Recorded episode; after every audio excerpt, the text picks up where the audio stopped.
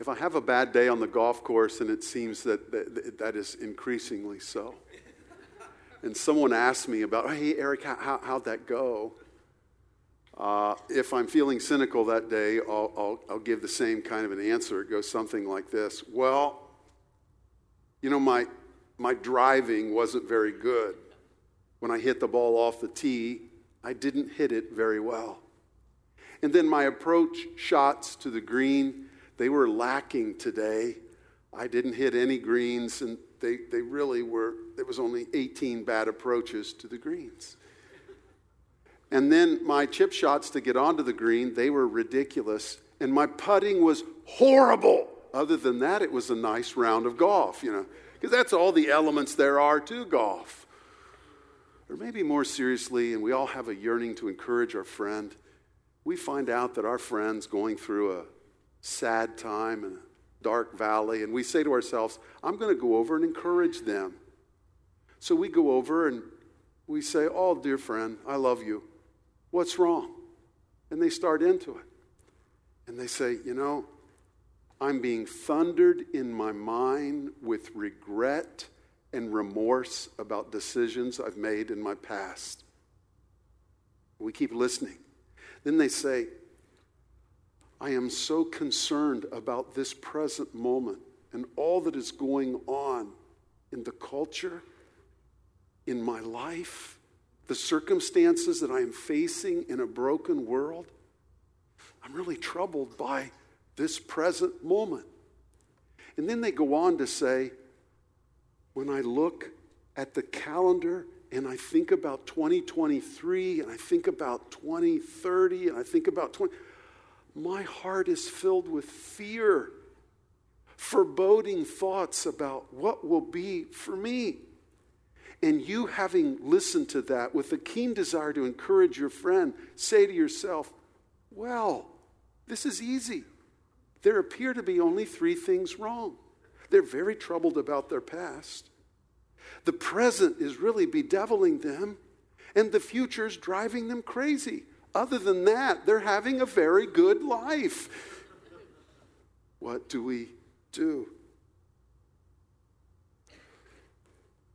All of life is wrapped up in several bases that we must cover. World Series is over. Any baseball fans here? What has dropped into vernacular speech, common speech that we use, is this phrase, well, we better have all the bases covered. It actually comes from the duty of the pitcher in baseball, who, before he is to, to deliver the ball, needs to take note of what's going on on the bases. And being attentive to the bases, we would argue, we coach him, make sure the bases are covered, and then deliver your pitch. Uh, and so we use that phrase so make sure the bases are covered. One of the glories of knowing Jesus Christ as our Savior is coming to the realization that He is so sufficient that He's covered all of the bases. All of the bases are covered. As we come into Romans chapter 5, you say, Eric, what is he doing in Romans chapter 5? What he is telling us is God has covered all of the bases for us in Jesus Christ. That in Jesus Christ we find someone so sufficient that would lead people following Jesus to write choruses like, Christ is all I need. How could that be true unless in Him we find that all the bases are covered? To use that little phrase from colloquial speech, vernacular speech, common English speech that we use, is to understand what's going on in Romans chapter 5. You'll remember Romans 1, 2, and 3. We could summarize it by Romans 3:23, for all have sinned and fallen short of the glory of God. You say, Eric, that's bad news. Well, it is, but it positions us to receive the good news about Jesus Christ our Lord because God in Christ provided everything that we need to have our lives be made right with Him. And so Abraham is brought out as the illustration. Remember, Abraham is a pagan, disinterested in God, living a godless life. And God comes to him and reveals himself to him. And Abraham's life is changed as he believes the promise. In fact, Abraham is made right with God. That's what that big old $6 theological word that we're going to run across, justified, that's what that term means. Abraham's life was made right with God. He got right with God because God made him right with himself by giving him the gift of righteousness, which came to Abraham when he believed. That's Romans chapter 4. So now in Romans chapter 5, what Paul's doing is he's describing the glories of what it means to believe in Jesus. Romans chapter 5 and verses 1 and 2. This morning, I'm just going to begin. He talks about seven, seven glories involved in knowing Jesus. This morning, I'm just going to talk about three from the first two verses of Romans 5. We'll come back to the others next week, the Lord willing.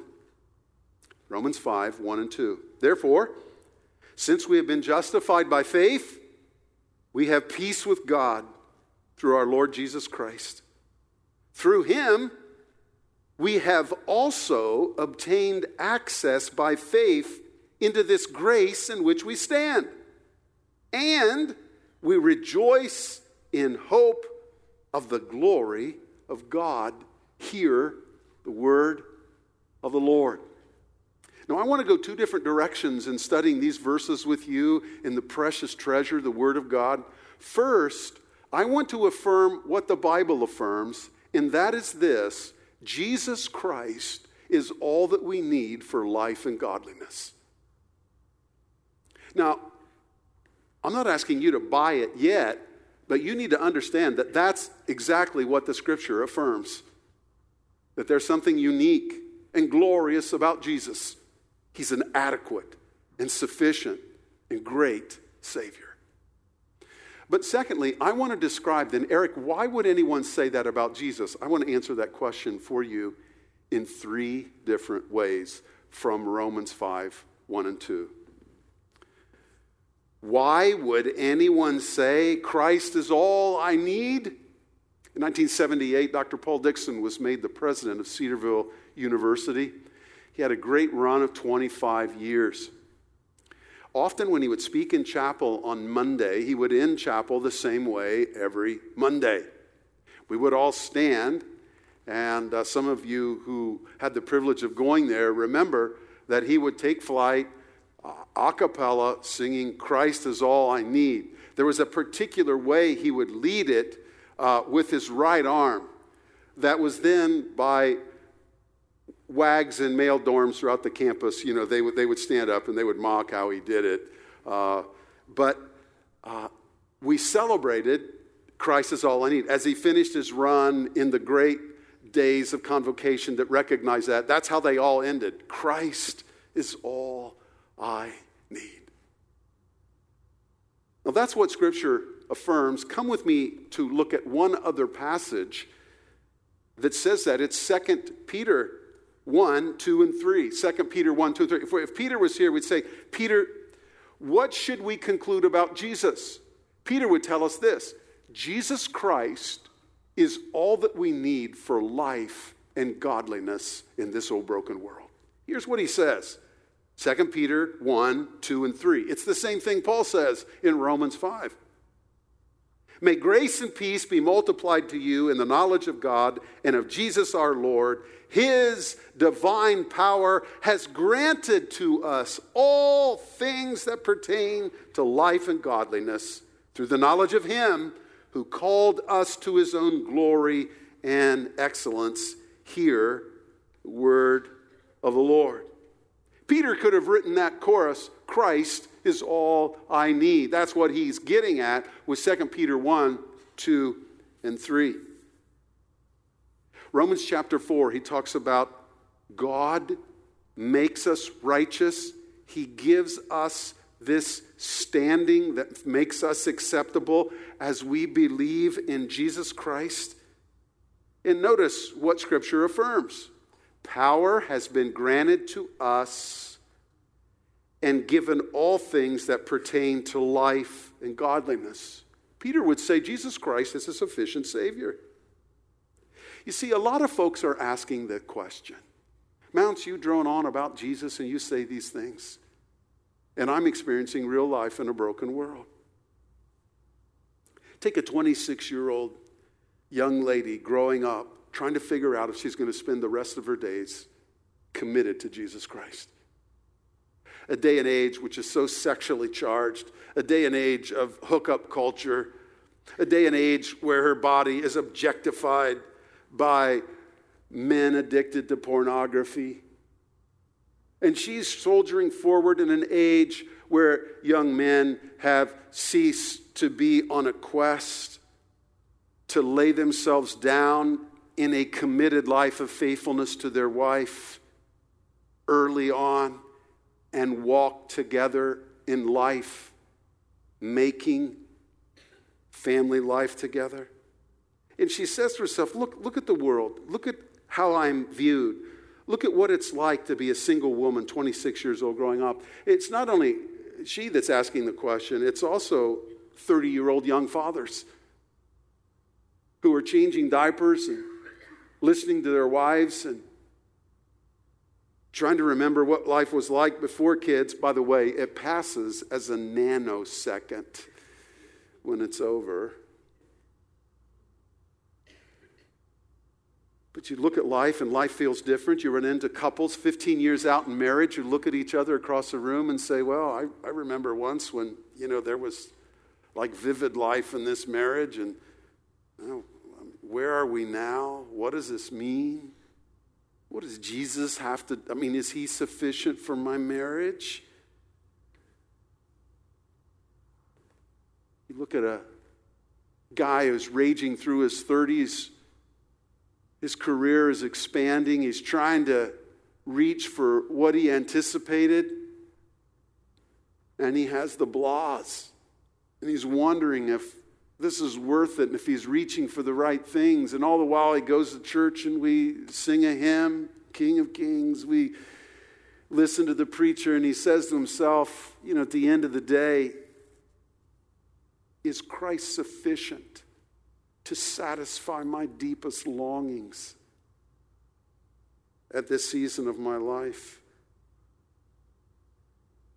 Take a lonely widow who spends another evening at home in a quiet house, sitting in a chair, listening to the tick tock of the clock that's been up there for years, asking, Is Christ all I need? Is He sufficient? The single man soldiering forward in obscurity. He's at work doing his duty unto the Lord. Feels nobody's noticing what I'm doing. If I didn't even show up tomorrow, would anybody even notice? And then they leave work and feel that way socially and wonder, where's my life going? what does it mean to know Jesus? And does it matter? Is he sufficient? The clear affirmation from Scripture, notwithstanding all those good questions that people feel existentially living in this old broken world, the clear affirmation of Scripture is we have in Jesus Christ all that we need for life and godliness. But, Eric, how could that be so? Give me something else that I can stand on. It's one thing to say, yes, that's what the Scripture affirms. But I need to feel the affirmation of Scripture deep within my spirit. What how is Christ all that I need? Let's turn there. In what ways can Christ be conceived of as sufficient for all of life? Why be made right with God through receiving Jesus Christ as Savior? Are we play acting here? Are we just playing pretend, some of us better than others? Or does Jesus Christ have something relevant to say to our lives? There's three ways in which Christ proves a sufficient Savior. Number one, Knowing Jesus resolves the tension we have with our past, which can be haunting. And let's face it, since it's just us kids, let's be honest with each other. All of our pasts are imperfect and due for God's judgment because that's who we are in our father Adam. Knowing Jesus Christ resolves the tension we have with our past. Do you know how many people live with guilt? They may call it something else, they may try to push it away, but in their heart of hearts, they live with guilt.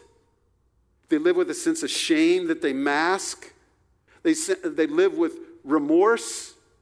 They live in the dark recesses of their minds playing reruns of where they've been. And by the way, all of us have been in places that need to be redeemed, beginning with me. And that's the glory, the blood of Jesus Christ that cleanses us from all of our sin. We have the nagging memory of where we've been. The lament. This can cause all kinds of havoc to a person's emotional state, to their mental stability to their mental health. Some are mystified by suicide. Suicide is tragic. Some of us have experienced that in our network. It's tragic. And it is puzzling to try to figure out why did they do that? But for me, it's just a little less mystifying because God did not create us to sin. He created us to live in fellowship with Him. And so, like a gasoline engine, as C.S. Lewis said, is designed to run on gasoline, we were designed to run on obeying our Lord and living in fellowship with Him. And when we live by breaking the law of God, the engine doesn't run like it runs when we have the fuel of obedience and a yearning to please the Lord by running our life in such a way. And so the engine begins to break down, and people experience naturally. And guilt is actually a gift from God that tells us something is wrong, designed to be used by the Holy Spirit to bring us to where all guilt is resolved at the foot of the cross of Jesus Christ. Where no longer do we have to carry around the burden of our sin. I love the picture John Bunyan painted. Remember, he's 12 years in Bedfordshire in the prison underneath the bridge in town. Some of you have probably been there. And he wrote Pilgrim's Progress during that incarceration. And as old Christian gets to Mount Calvary, the heavy weight of his sin. He starts up the mount. Every step he takes, the weight of his sin falls off his back and it rolls down the hill. Some of us know exactly what John Bunyan was talking about, and it's drawn us to be committed to that one who died for us to make that liberation possible. We don't have to carry around the millstone of our past. You say, Eric, you don't understand where I've been. Well, here's what I understand where sin did abound, grace did much more abound. You've gone to no place where the blood of Jesus Christ cannot cleanse away our sin and bring us into lily white fellowship with Him in the gift of righteousness. What a Savior! What can wash away our sin? Nothing but the blood of Jesus. What can make us whole again? Nothing but the blood of Jesus. When God awakens us to our sin, we feel a sense of war. The Apostle Paul elsewhere talks about being an enemy of God. An enemy of God. That our sin has made us God's combatant. By the way, you don't want to be God's combatant. But God paved the way as I'm praying for Ukraine. I love that phrase and I think of it often in Psalm 46. He makes wars to cease. You talk about a war he brought to cease. It was the war that our sin brought humanity against God Himself. But He made that war to cease by pouring out his just condemnation against our sin on Jesus Christ at the cross. So now we can have peace with God through our Lord Jesus Christ. That's extraordinary. In the 70s, Don Richardson, as a young global mission partner, was sent out. And he went with his wife, and unknowns to him, a stroke of God's genius, they had a little baby. And when they first went to Irian Jaya on the other side of Papua New Guinea, New Guinea, north of Australia, over in Asia, when they first went upstream to get out of the boat, the village is looking, seeing white men, what an anthropologist might call uh, an indigenous pre modern group, or uh, in a former day, uh, uh, when it was not politically incorrect, they'd say, you know, there's a prehistoric, you know, group there. Uh, so they moor up in a little vessel on the water, and he's holding his son, and he gets out of the boat. Well, they began to be fascinated by this white man family living with them. They thought they were special and they built a dwelling and they lived right, right in the little village. And, and Don Richardson mastered their language and was talking to him. He began to talk to him about Jesus. They had zero interest, zero understanding, and he was at wits' end thinking, this is not working. And it got worse. A war broke out a neighboring village came and uh, started a war with them. And I mean, it's, it's uh, bow and arrow stuff, and they're flying around his place. And he thought, Good night. I mean, I got to talk to these people. And he went to the leaders and he said, Look, I'm leaving unless you stop this war. And so uh, he went back to the place, and, and, and, there was a convocation. It was something like he'd never seen. They came to an open space, and all the warriors from one tribe came the one they were warring with.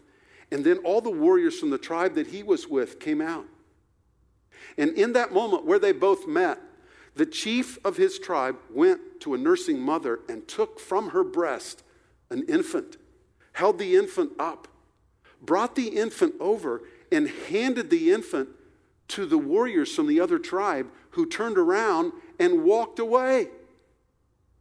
And Richardson was flummoxed by what just happened. Why would they do something so cruel? He could hear the plaintive wail of the mother who had lost this infant. And he went and he says, What are you doing? What does this mean? Oh, they said, That's the peace child. Said, what? That's the peace child. What in the world is a peace child? Oh, in our tradition, when a child is given up, then what was once war is now peace between those parties as long as that child lives in that village. It was then that Richardson realized that God was opening a wide door to explain Jesus Christ to them. And he said, We need to sit down and talk. So they got all the elders together, and he said, I have the most amazing announcement God has sent a peace child. And the war can be over today. And all of our transgressions are resolved in the offering of this peace child. Immediately they understood, and revival broke out among the village. It was an extraordinary story. The peace child, Don Richardson, some of you have read it. All of us have a past that's imperfect. Some of us carry that around and it is bedeviling to us. And it's like a two ton anvil that we're dragging around with a chain in life because it's never been resolved. I have the best news for you God sent his son to resolve it once and for all, forever and ever. And we can resolve it as we receive Christ as our Savior and it can be finished. This is why he said, before he said, Into your hands I commit my spirit, on the cross, the next to the last thing Jesus said is, It is finished. The debt has been paid. I lived in Michigan for six years with Andy and our children, and there was a Family Life Radio out of Tucson, Arizona, who had a repeater in Midland, Michigan, and they would they'd broadcast their signal. And every Saturday at one o'clock, they had what was called record request time. That's how long ago it was, late late 80s. So people would call in, hey, I want to hear this song. You know, that's before all the streaming where just we can sit wherever we are and listen to whatever we want to. Well, every Saturday at one o'clock, the program would come on. There's a little jingle for the program. And then, before they would even talk, they always played one song. There was a Nazarene family who were singing during that time. They kind of had a, a rise, and I don't know, they're still singing probably someplace. But anyway, they were called the Talleys, uh, the Singing Talleys, and they had a little song called How to Get Past Your Past. And was one of these ballad songs where you know, the guy stops, the lead singer, and he tells, you know, about an eight minute story, and he comes back to the song and finishes. But anyway, uh, it was the story of overcoming our past through knowing Jesus. The reason they played it every Saturday at one o'clock was that the switchboard would light up incessantly with the same request of the same song to be played every Saturday. And so they just, hey, we're going to take that out of play right away. So they would begin their program playing that song. Because there is a hunger in humanity to get past our past. One of the glories of Jesus is it gets all resolved. There is no condemnation to them that are in Christ Jesus. We're all sophisticated social creatures. We understand what's going on all the time in relationships. We can walk into a room and we can, ju- we can feel irreconciliation. We can sense anger. You know, yeah, the, the pop culture phrases, you know, read the room, idiot, you know, figure out what's going on. But I don't know about you, but when I know that there is aught between me and another person, I'm not comfortable around them. I'm uncomfortable. And that uncomfortable drive moves me to resolve whatever's going on because that's a lot better than what I'm feeling inside. God made a means for our broken relationship with Him to be healed. And Paul is celebrating it in Romans 5, right here. Therefore, since we have justified, been justified by faith, we have peace with God through our Lord Jesus Christ. Billy Graham wrote Peace with God in the 60s. Two million copies in 38 languages later, some people are still reading that book out of a hunger to have peace with God. It is a thing, and it is available because God is gracious and that would bring me to the question this morning of course, do you have peace with God? Through believing in Jesus Christ. Have you received him as your Savior? Have you acknowledged your sin? And further, acknowledge the glory of his Son who resolves our sin through his sufficient death. Be reconciled to God. Knowing Jesus resolves the tension we have with our past. Do you have a sense that as a culture, we're covered over with peace? We have all that we need? Or rather, do you have the sense that uh, we could not be more anxiety ridden and haunted by our past? We're the restless ones, plus uh, filled with anxiety, are we not? Therefore, being justified by faith, we have peace with God. But it's better than that. Another way that Christ proves that he's sufficient is knowing Jesus infuses our present with grace and help. Look at the second part of verse 2. Through him we have also obtained access by faith into the grace in which we stand. Jesus has given us access to an unceasing fountain of help. I don't know about you, but I need an unceasing fountain of help. Access to grace, that's unmerited favor. I was at a church once, we had a contemporary Christian artist there, and they were all concerned. I mean, all these people have a following, and everybody wants a piece of them, and they're trying to get to them. And so we had to figure out a green room and a secure place, and yada, yada, yada. Well, and, and I went to a meeting. Was a pre meeting for how this was all going to go down, and they handed me a lanyard. I said, what, what is this for? Oh, you need this. What is it? I looked at it. All access pass. It's like, if you want to go downstairs and get through security and go wherever you want to, you'll, you'll need this. I actually thought it was a little overkill. But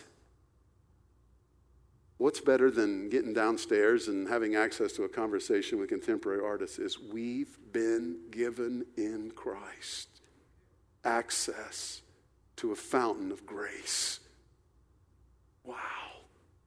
An unceasing wellspring of what we desperately need is available in Jesus Christ. You say, Eric, I, you don't know what I'm facing. Well, I know what you have if you know Jesus Christ as your Savior. You are standing in grace. Favor that we get from God. Isn't that what we want? I, I often pray for my children Lord, bless them, bring your favor to them, to their professional responsibilities, to their marriage. And I'm praying, I'm asking for favor. Here's what we get in Jesus favor standing in favor. You, you've heard the phrase, and uh, I, I, think actually George Herbert Walker Bush said it once at a, a, at a press conference, you know. Uh, we can come upon a circumstance, and isn't the phrase, um, you know, we're, we're neck deep in doo doo. Well, this is another kind of neck deep that provides a foundation for our living that is absolutely extraordinary. Is life in a broken world easy? No, it's not. It actually is difficult. It's broken. We'll have issues to face this week. But you know how we face them? We face them neck deep in grace. And we've been given access to this. This is not something that somebody else has that we couldn't have. No, we, in an extraordinary way, we can face this moment with this standing that we've been given in Jesus grace.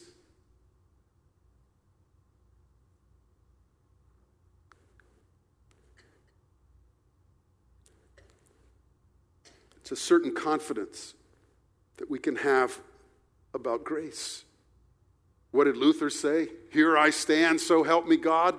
That needs to be our mantra when we get out of bed in the morning. Here I stand with this access to grace, this unceasing wellspring of the Lord's provision of help, and I can do today. I can get through what is before me today in this present moment. God's grace has this present moment. There's a pop culture expression oh, you've got this. Well, many of us are facing things in life, let's face it, we don't got and we can't get. But Christ has this. And we've been given access to grace. And we can get through this. Remember the line in Great is Thy Faithfulness, strength for today? We'll go next. Bright hope for tomorrow. What are you facing today? Here's what's available. Remember what's said of Jesus in John 1:16? What we get in him is grace upon grace. Grace upon grace. Say, Eric, I'm really needy today. Well, if you are, you're just like me. And I feel that need. I have a yearning for God to do things that only He could do in these moments that we have together. But my hope that something might be accomplished is standing in grace. And it is abundant, and we have free access.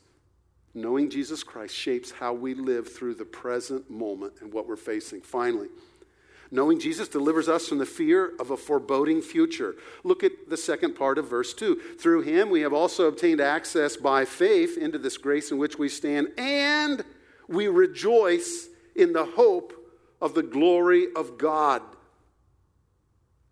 Notice that Jesus Christ is giving us a cause for joy. This changes our emotional calculus.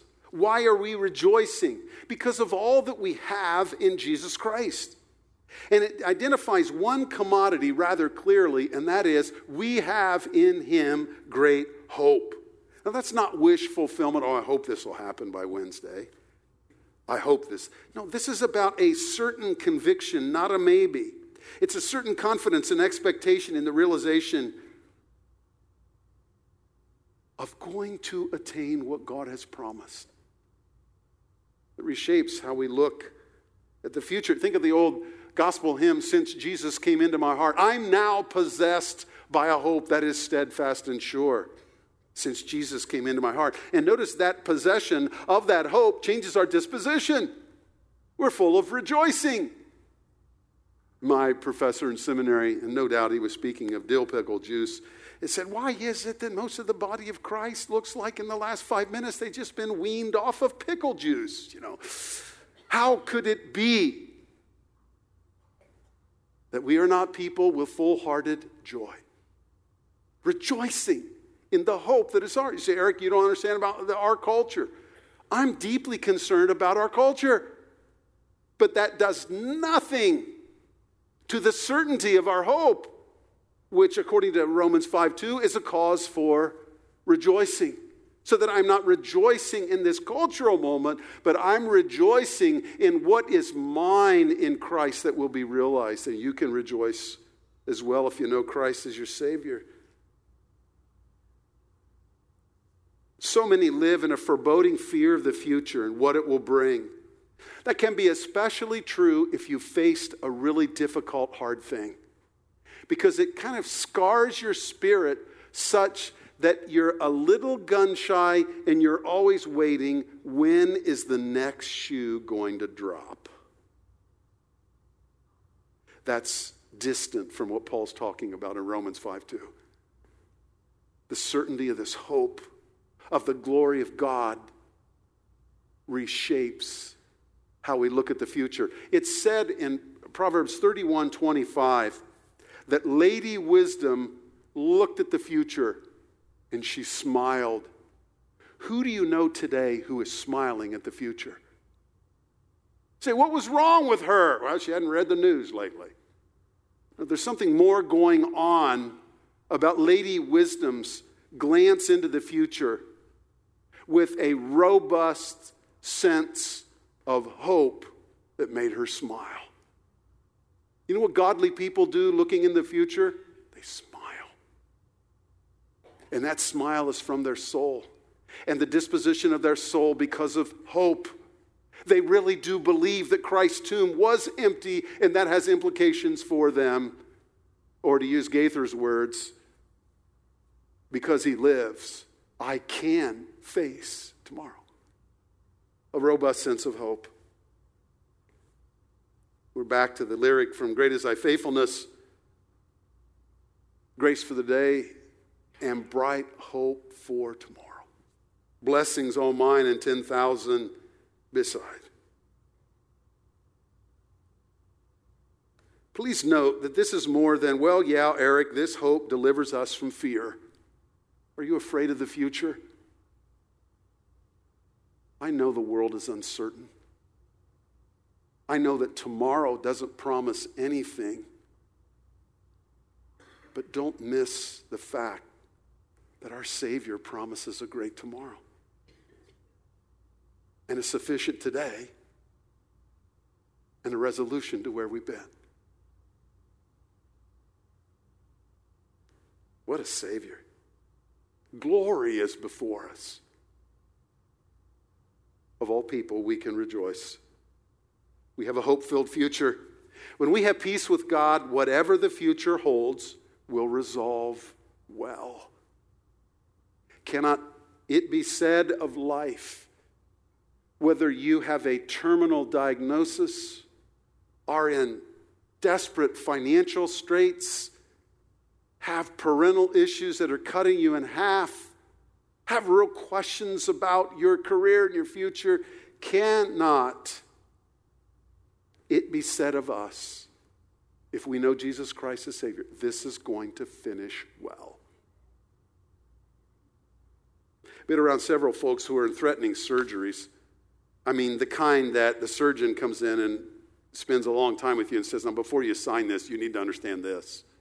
I'm going here in your body, and I'm going to do this, and I'm going to threaten this, and your system's like this, and this system may go down, and it may cascade. You may not come through this surgery, but you need this surgery. So you decide, and you let me know what you want to do. And they resolved, okay, I'm going to have the surgery. And I've been with them, and I found it so edifying and so encouraging.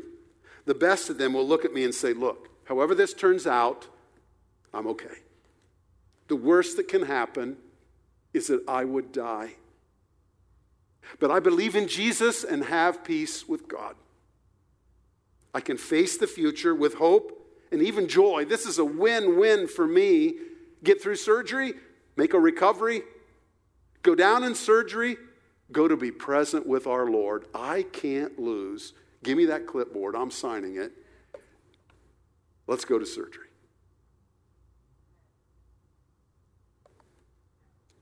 Don't you dare let the future tie you into a knot. We have hope. Don't you dare let the present paralyze you. We have Jesus. Don't you dare live in debilitation of spirit because of your past. We have the cross. It's now finished. We are made brand new in knowing Jesus. Father, what a Savior. What a glory to know you. Bring us vividly afresh to it this morning as we sing, as we consider having a responsive heart to you. Thank you that you know each one of us, you know what we need. Hear us as we pray. Pray the lyrics of this song. Bring our spirits out to you. Work in our lives, I pray in Jesus' name.